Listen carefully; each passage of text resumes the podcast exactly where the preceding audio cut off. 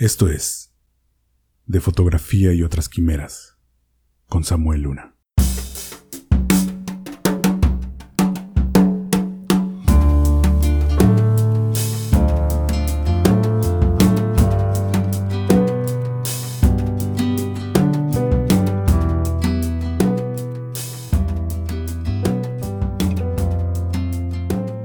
Hola, bienvenido a un episodio más de este podcast de fotografía y otras quimeras. Soy Samuel Luna y vamos a tocar otros temas referentes al inicio de un fotógrafo en esta, en esta carrera. Primero, lo más fácil y lo que debemos quitar un poco de, del camino es el tema del equipo. Del equipo no me gusta hablar mucho porque en realidad el equipo es secundario. Puedes hacer las cosas con buen equipo, con equipo regular, Obviamente hay necesidades básicas que tienen que ser cubiertas. Yo recomiendo al menos una cámara reflex digital, es decir, de lentes intercambiables y de las marcas em, que tienen un buen surtido de lentes y flashes, a lo que yo le llamo un sistema maduro, y que son por ejemplo Canon, Nikon, Sony y quien más Fuji también se está poniendo mucho las pilas. Me alegra mucho que haya un ecosistema tan variado ya, porque a todos nos conviene que haya muchas compañías, muchas buenas compañías haciendo cosas y compitiendo. Al consumidor le, le conviene eso. Eh, recomiendo dos cámaras, ya sea... Hay muchos fotógrafos que toman el, la opción de tener una cámara buena y tener una cámara un poco más modesta. Esa es una buena táctica. También recomiendo que tengas un par de lentes y un par de flashes. Casi todo viene en duplicado porque te cubres de posibles fallas. Y bueno, eso es la cuestión del equipo, eso es lo más básico. Obviamente hay otras cosas que ayudan, pero lo, lo básico es eso. Aunque bueno, para empezar en la fotografía no necesitas el super equipo. Yo comencé con una camarita de Sony, una Cybershot. Yo comencé con una camarita Sony, una Cybershot.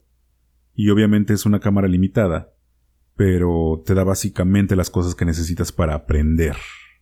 Te recomiendo que si no puedes comprar una cámara reflex, compres una camarita que tenga controles manuales para que aprendas a manejar y cambiar la exposición. A la gente que quiere empezar en esto de la fotografía le recomiendo que compre una cámara pequeña primero, porque este es un oficio que requiere mucha dedicación. Y tal vez compras un equipo muy grande y terminas por desencantarte de la fotografía, entonces no tiene tanto caso. Una buena mochila es recomendada, y algunas otras cosas como una tarjetas de memoria de buena calidad, etc. Pero sí creo que si quieres comenzar comercialmente en la fotografía, debes tener al menos una cámara reflex digital o una mirrorless. Te van a dar muchas prestaciones y la capacidad sobre todo de crecer tu sistema. Bueno, eso es en cuanto al equipo. Si me hacen una pregunta interesante en Facebook, trataré de ahondar más en el tema pero este quiero ver cómo está el interés por este tema y si no pues ya no lo ya no lo tocaré tanto porque en realidad me aburre un poquito. Yo uso en este momento Nikon pero he usado también Canon y también he usado Fuji. Y sé que básicamente cualquier marca te da todo lo que necesitas. Entonces no no me gusta tanto hablar de equipo precisamente por eso. Ahora hay otras cosas que creo que también son necesarias para ser fotógrafo Obviamente esto es bajo mi percepción y mi opinión y cada quien puede tener la suya, ¿no? De hecho, me encantaría escuchar tus opiniones si me dejas algún comentario por aquí o en los canales donde veas este, donde escuches este podcast. Te voy a platicar de esas habilidades que yo creo que son buenas en un fotógrafo, que son deseables. Pero de antemano te digo que esta no es ni una receta ni una lista exhaustiva de lo que se necesita. En mis talleres y en mis conferencias trato de concentrarme en el hecho de que no necesitas unas capacidades específicas para hacer fotografía. Hay gente que hace fotografía eh, de muchos eh, géneros y, y son personas completamente diferentes entre sí. No necesitas tener una capacidad específica. Con lo que traigas dentro de ti, con lo que tú seas, con eso puedes hacer fotografía. Te voy a platicar primero una lista de habilidades que yo creo que refuerzan a un fotógrafo. Y la primera, la más importante creo yo que es la capacidad de asombro. ¿Qué es la capacidad de asombro? Pues esa capacidad de tu ser de conectarse y maravillarse con las cosas que está viendo o que está experimentando. Muchos de nosotros como fotógrafos comenzamos con fotografías del atardecer. El atardecer siempre ha maravillado y ha intrigado al ser humano. Y muchos de nosotros comenzamos viendo un atardecer muy bonito y queremos capturarlo y queremos tomarle fotos. Y muchos de nosotros nos frustramos al inicio porque no, no nos salen, ¿no? Pero el atardecer es uno de los temas recurrentes en los fotógrafos, sobre todo al iniciar. Y aún después ya de tiempo, muchos fotógrafos aman tomarle fotos al atardecer, a los cielos. Y de ahí derivamos un poquito hacia el paisaje en general. Así es al menos como yo comencé. Entonces esa capacidad de asombro, de ver algo bonito y de maravillarte y emocionarte y, después querer comunicarlo, yo creo que es básica es básico que permitas que tu alma se empape con lo que estás viviendo, con lo que estás viendo. Digamos, cuando estás en una boda y la estás fotografiando, yo creo que esa capacidad de asombro siempre va a trabajar en tu beneficio cuando estés documentando la historia. En un día de boda pasan cosas que se escapan en un segundo. Hay interacciones entre, entre la familia, entre los novios, que se van en un segundo y que debes estar preparado emocionalmente y con una disciplina buena para capturar todo eso. Y creo que la capacidad de asombro refuerza tu capacidad de narrativa fotográfica. Otra habilidad que me parece muy buena para un fotógrafo es la curiosidad. Si tú ves una situación en la calle o una interacción entre la gente en un, en un concierto o en una playa o en una plaza pública y te sientes eh, con curiosidad de ver lo que está pasando y de enterarte y de y de más o menos ser parte de lo que está sucediendo o al menos ser testigo esa capacidad de, de ser curioso creo que ayuda mucho creo que es muy importante para un fotógrafo. Otra habilidad que creo que es muy importante es la introspección. La capacidad de mirar hacia dentro de ti, la capacidad de mirar hacia dentro de ti, e interiorizar cosas que te están sucediendo o lo que estás sintiendo. La gente introvertida tiende a tener mundos internos muy grandes y muy ricos. Y usualmente esta gente es la que se puede sentar por horas y escribir una novela. O hacer una serie gigantesca de, retratos acerca de un tema. Es gente con capacidad de mirar hacia adentro de sí misma y maravillarse con las cosas que va adquiriendo, con las cosas que va experimentando. La capacidad de introspección, aunque es muy buena, también choca con otra capacidad que creo que necesitas y que es exactamente lo contrario, y es eh, la extroversión. Una persona extrovertida es capaz de hablar y hablar y hablar por horas. Yo creo que esa capacidad, la capacidad de hablar, te ayuda muchísimo. Sobre todo si te dedicas a la fotografía de gente. Si te dedicas a la fotografía, digamos, de, mm, de catálogo, de producto, de alimentos, tal vez no es una habilidad tan necesaria. Pero si te dedicas a la fotografía de gente, el saber conversar, el poder entablar una conversación, el tener buenos temas de plática, te ayuda mucho. Entonces la gente extrovertida creo que tiene ventajas para hacer cierto tipo de fotografía. Obviamente si eres una persona introvertida también puedes hacer algún tipo de fotografía. Obviamente el que tú seas introvertido o extrovertido no te va a impedir que hagas el tipo de fotografía que quieras. Puedes ser tímido o puedes ser muy este muy parlanchín y aún así te va a funcionar la fotografía. Esto es simplemente una lista de habilidades que creo que refuerzan a un fotógrafo. Yo respeto mucho a los fotógrafos de retrato que no tienen nada más que una cámara, un par de luces y un fondo. Y con eso logran sacar la personalidad de, las, de, la gente a la que están retratando. Estas dos cosas, por un lado la introspección y por otro lado la extroversión, como que si se juntan, pueden dar resultados muy padres.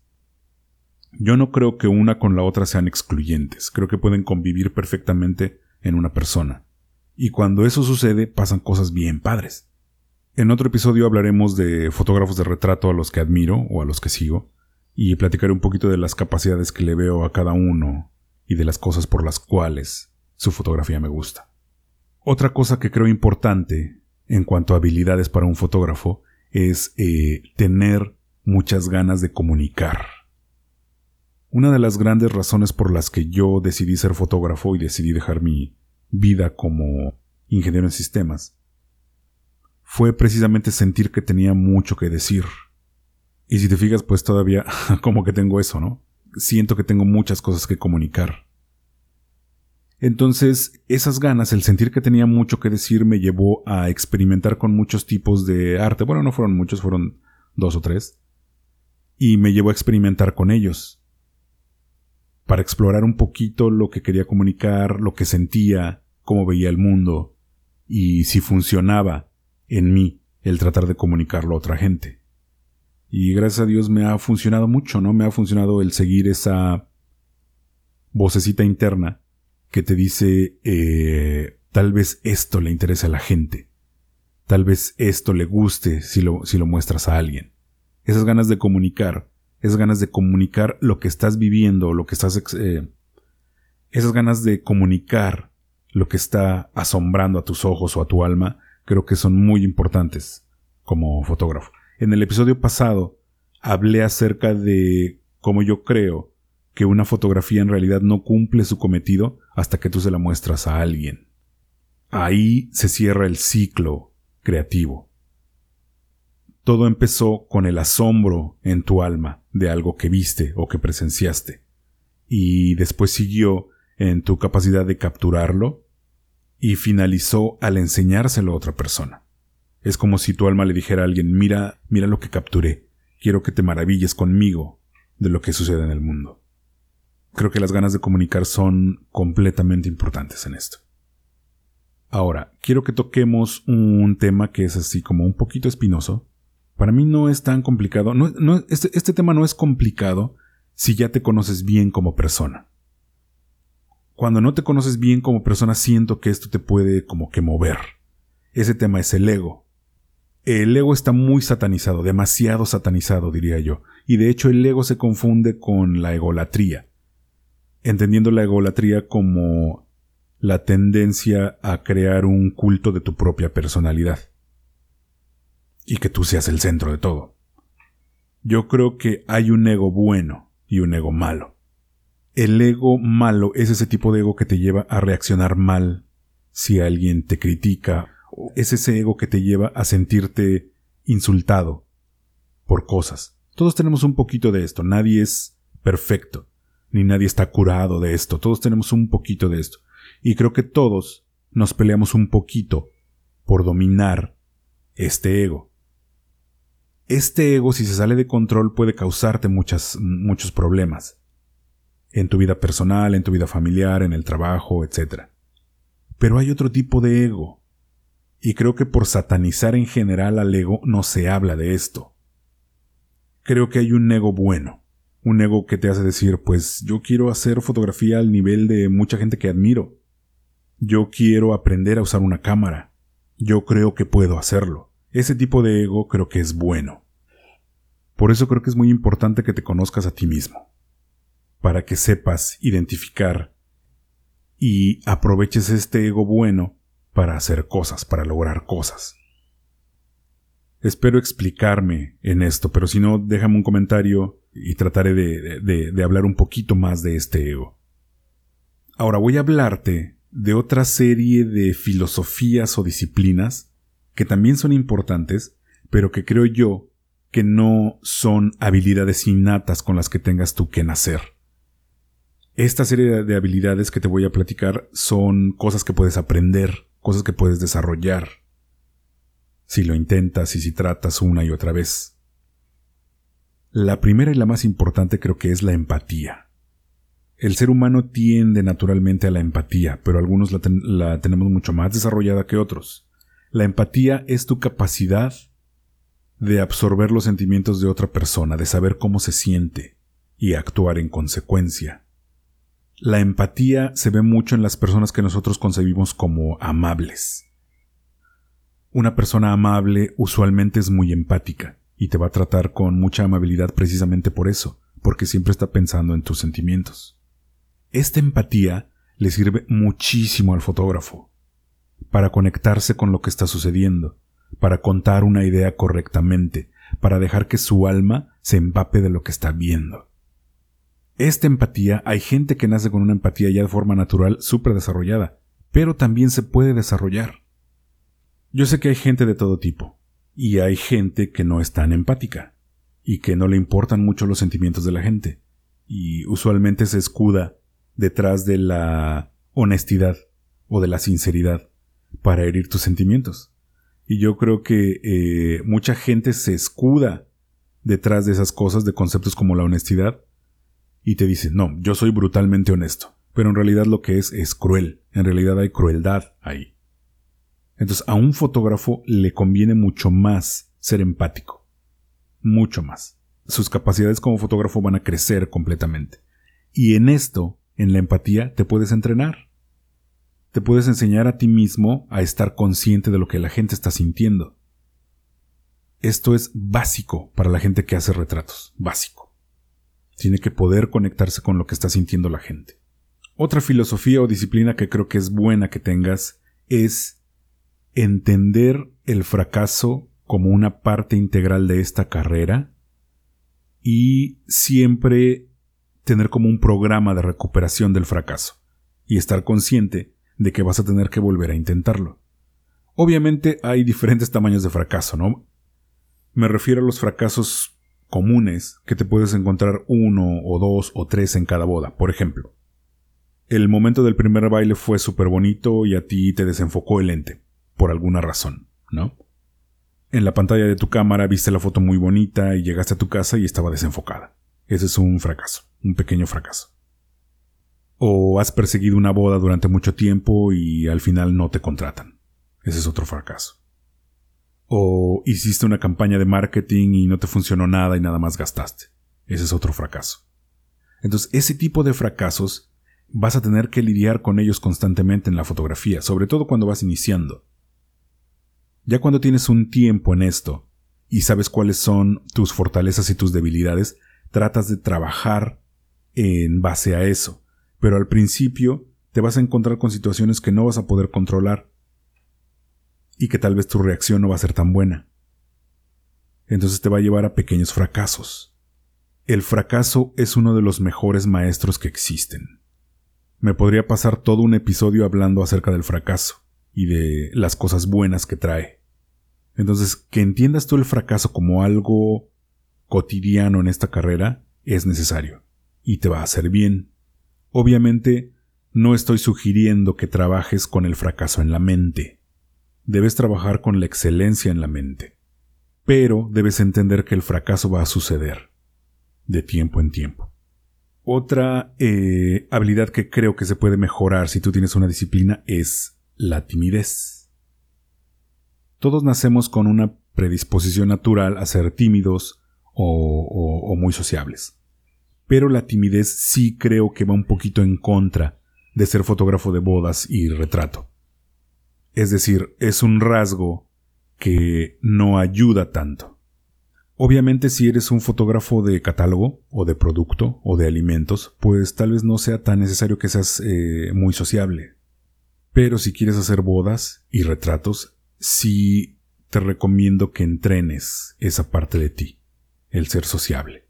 Además, la parte de negocio de este, de este oficio, las ventas, el marketing, las relaciones públicas, el servicio al cliente, casi exige que sea sociable. Entonces te recomiendo mucho que practiques tus habilidades sociales. Hay gente que ya las tiene súper desarrolladas de forma natural. Puedes aprender mucho de ellas. No creo que la timidez sea mala. Yo creo que el ser tímido habla un poquito de que eres eh, introvertido y tienes un mundo interno grande. Piensas demasiado. Eso también ayuda. Pero creo que en general ayuda más ser sociable y no creo que una se cancele con la otra, puede ser las dos al mismo tiempo. Entonces, si tú eres una persona tímida, puedes aún así hacerla en este negocio.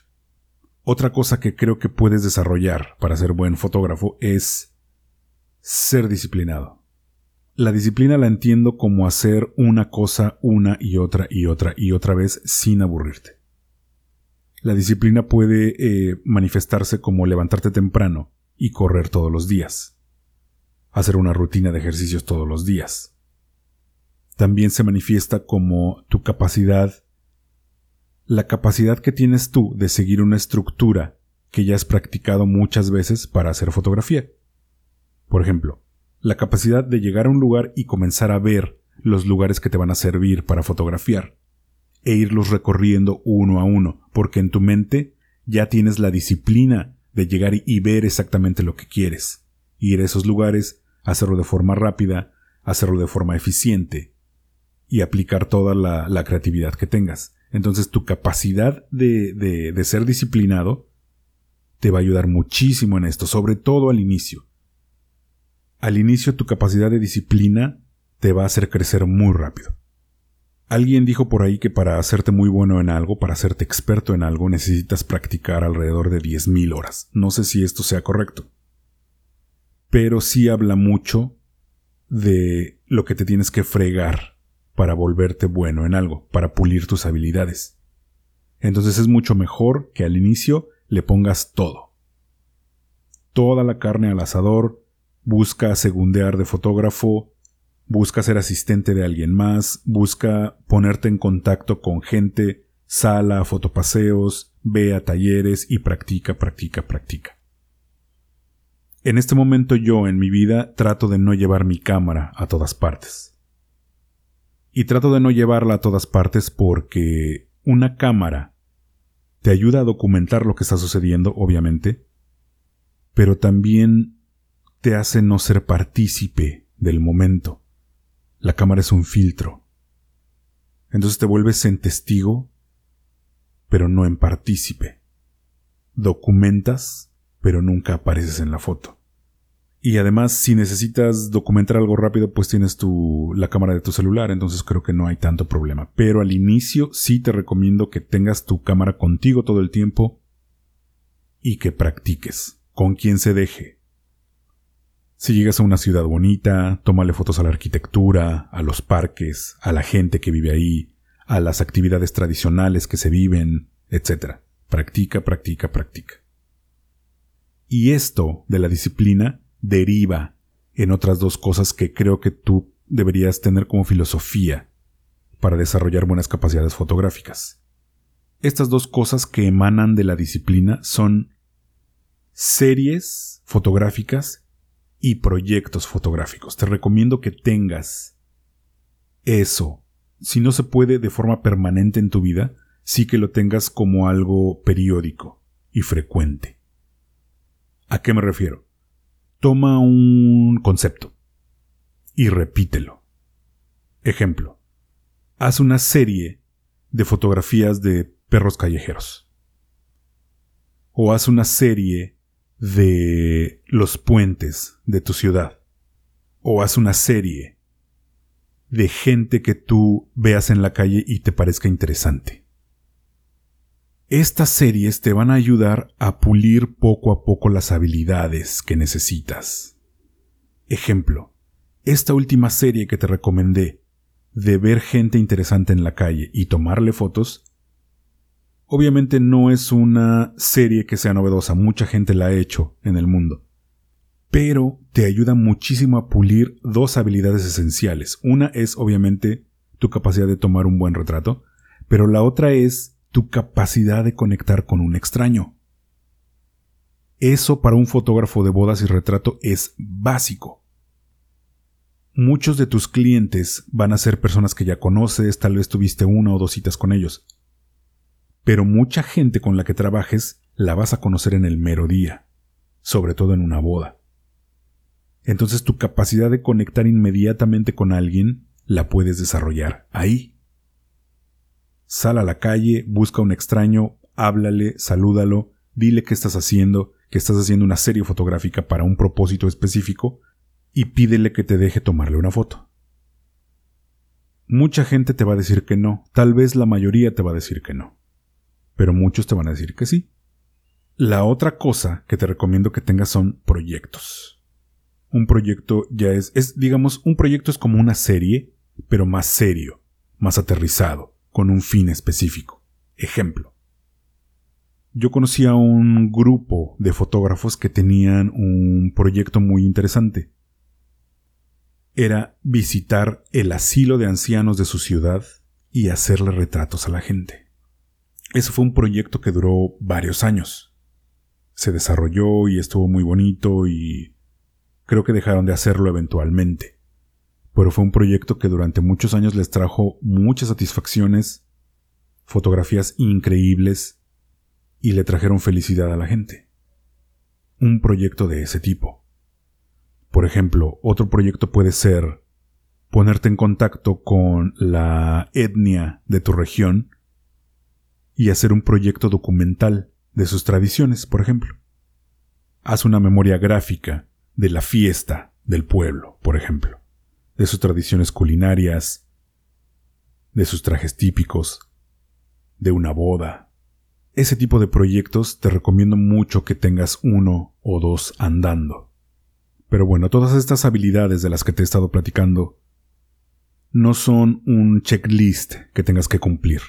Son como mis recomendaciones de lo que creo que te puede ayudar como fotógrafo para crecer. Cuando yo inicié hubo cosas que me impulsaron muchísimo. Una de esas cosas fue el fracaso. Mi carrera anterior como ingeniero en sistemas en realidad estaba detenida y fue un gran fracaso para mí. Eso me ayudó, me ayudó a no tener en cuestión profesional un plan B. Yo sentía que ya había dado todo lo que tenía como ingeniero en sistemas y que ya no iba a crecer más. Entonces esa perspectiva de la vida me hizo buscar otra cosa y encontré la fotografía. Entonces, quiero que veas la importancia del fracaso para mis inicios. Otra de las cosas que en el inicio me empujaron mucho fue mi necesidad de decir cosas, de expresar cosas. Para mí, en ese entonces, tomar una foto y enseñársela a alguien era motivo de gran alegría. Sentía que mi intención, al estar en esto de la fotografía, se había cumplido. Cuando veía las caras de la gente iluminarse, cuando yo les regalaba una foto, porque en ese entonces Facebook no estaba tan de moda. Te estoy hablando como de 1929 más o menos. Y aún el método usual para compartir una fotografía era imprimiéndola. Entonces yo le regalaba fotos a mis compañeros de trabajo y veía sus caras y algunas de esas fotos todavía las conservan. Al ver yo sus caras eh, iluminarse con la fotografía, como que reforzaba la idea de que podía yo dedicarme a esto de forma profesional. Entonces yo tenía mucho que decir. Sentía que estando sentado yo en mi cubículo, ocho o diez horas al día, en realidad estaba desperdiciando gran parte de mi capacidad como ser humano. No quiero decir que la gente que trabaja para una empresa de nueve a cinco sea mala o esté desperdiciando su vida. Hay gente que yo siento que nació para hacer eso, y tú los ves y están como en su elemento. Yo no fui de esas personas.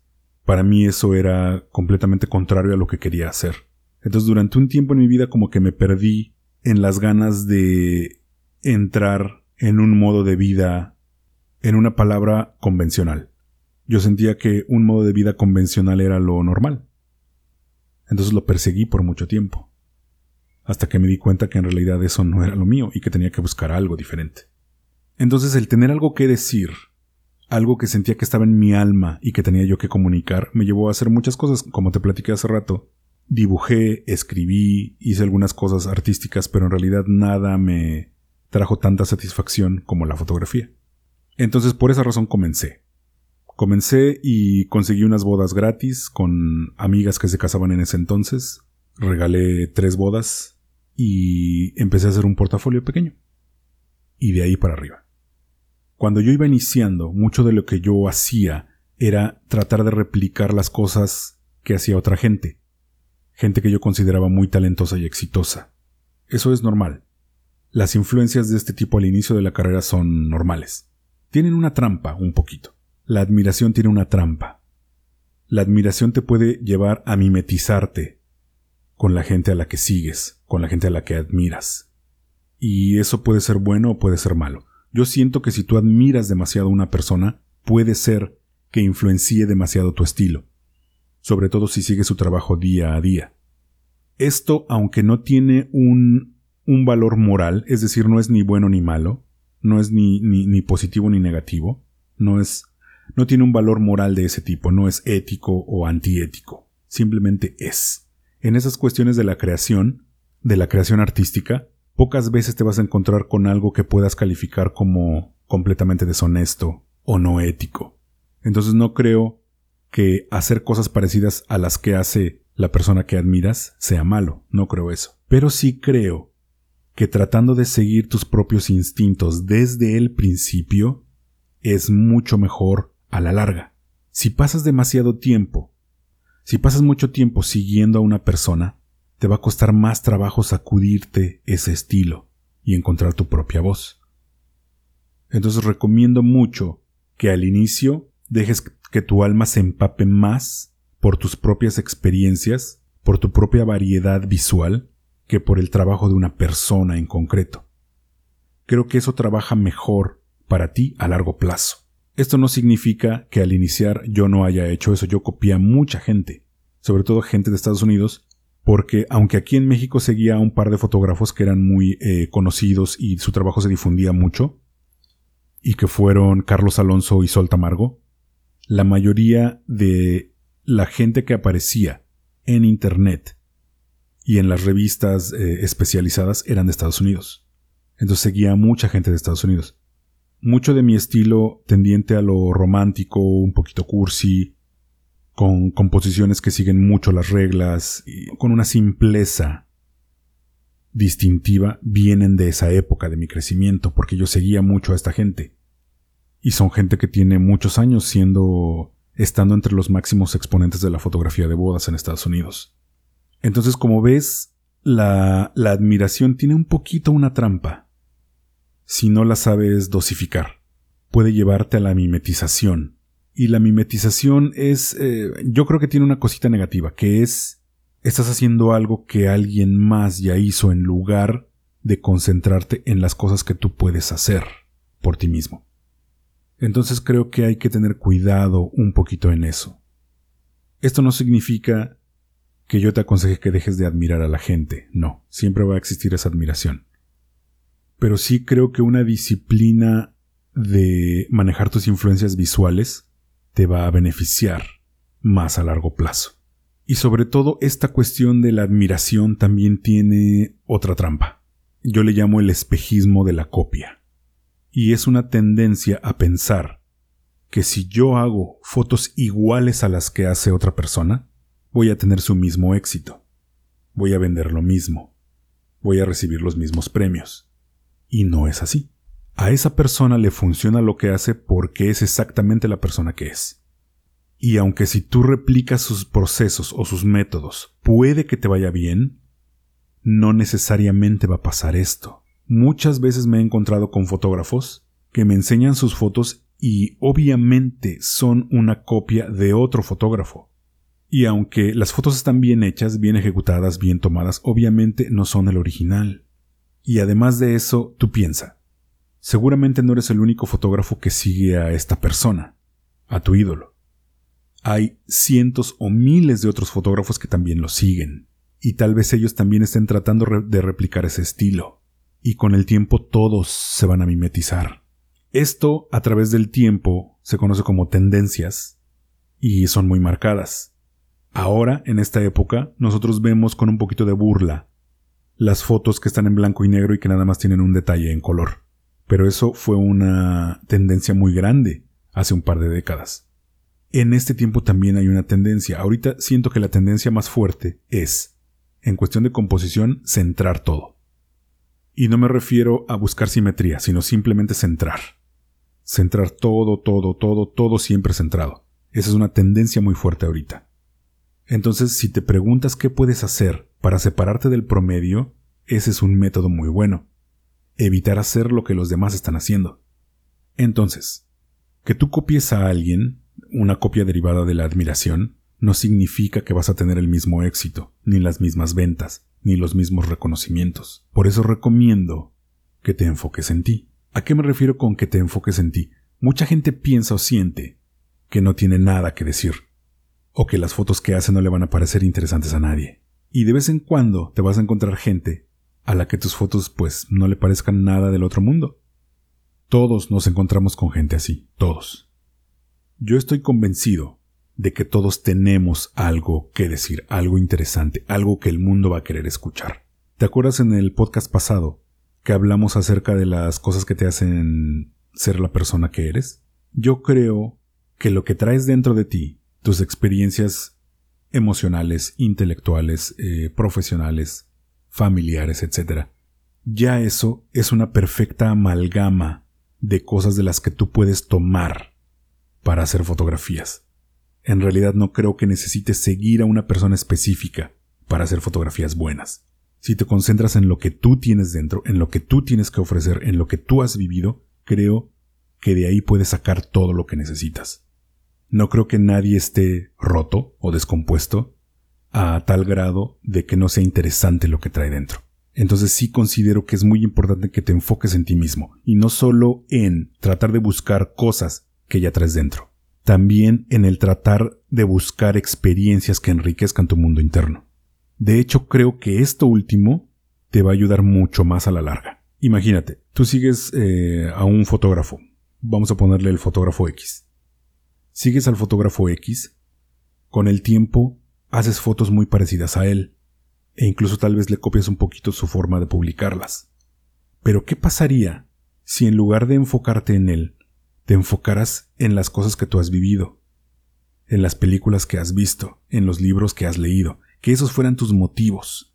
Yo creo que nadie en el mundo sería capaz de replicar esa combinación de cosas, esa combinación de experiencias que te hacen ser una persona única. Yo creo que es mucho mejor que te concentres en eso, en hacer crecer tu mundo interno. Que procures tener experiencias que avancen este proceso. ¿Qué tipo de experiencias? Pues pueden ser muy variadas. Pueden ser conciertos, pueden ser obras de, teatro, pueden ser eh, libros, pueden ser eh, viajes, pueden ser actividades eh, altruistas, pueden ser una y mil cosas. Preocúpate por llenar esa parte de ti. Ten una vida de la que tú puedas extraer cosas hermosas, composiciones, momentos, sentimientos, etc.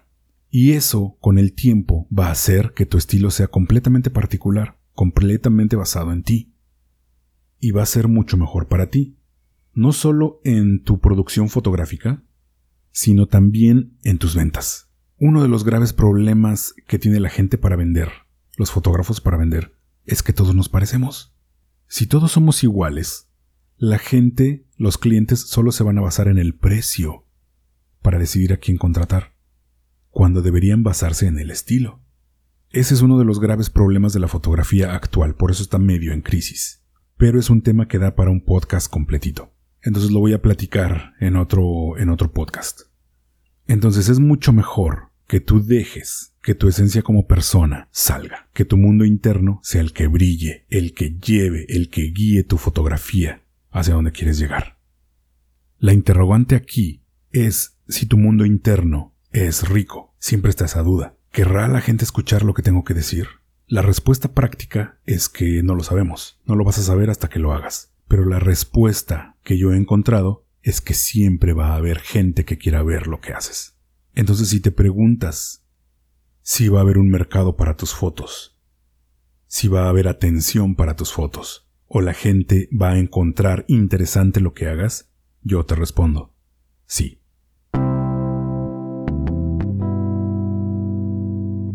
Esto fue de fotografía y otras quimeras. Gracias por escuchar. Soy Samuel Luna.